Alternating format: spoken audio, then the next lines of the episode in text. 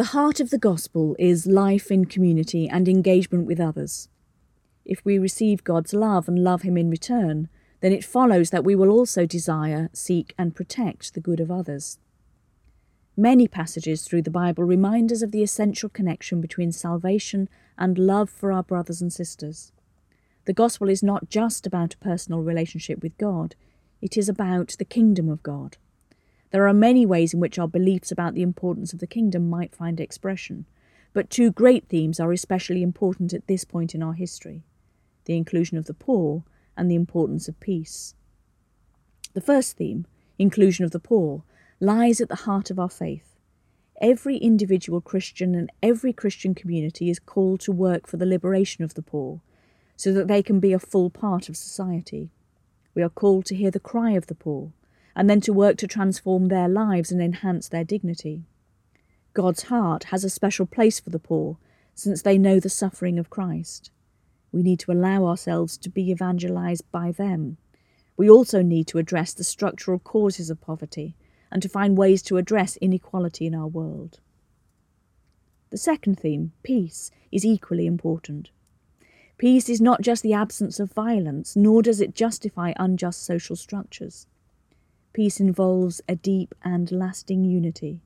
Real peace requires us to deal well with conflict, not by ignoring it, but by meeting it head-on and resolving it.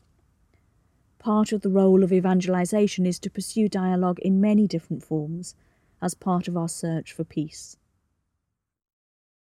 Evangelization is not just about words, it is about action too. The proclamation of the gospel has a very clear social content.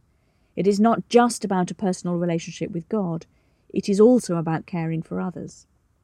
Right at the heart of our faith in Christ is a call to follow him in his care for the poor and the outcast.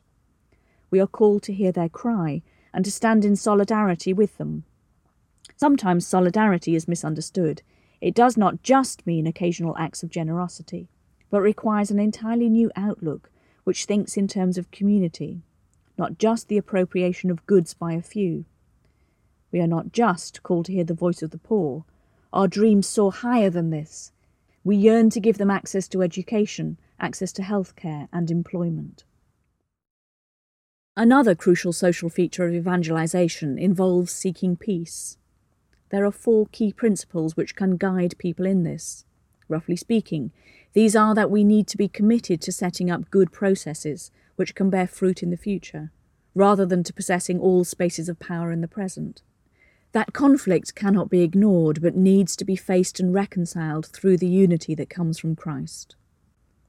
That there needs to be a dialogue between reality and ideas. You cannot dwell only in the realm of ideas. And that there is a tension between the global and the local, but we need to broaden our horizons and always to keep the big picture in mind.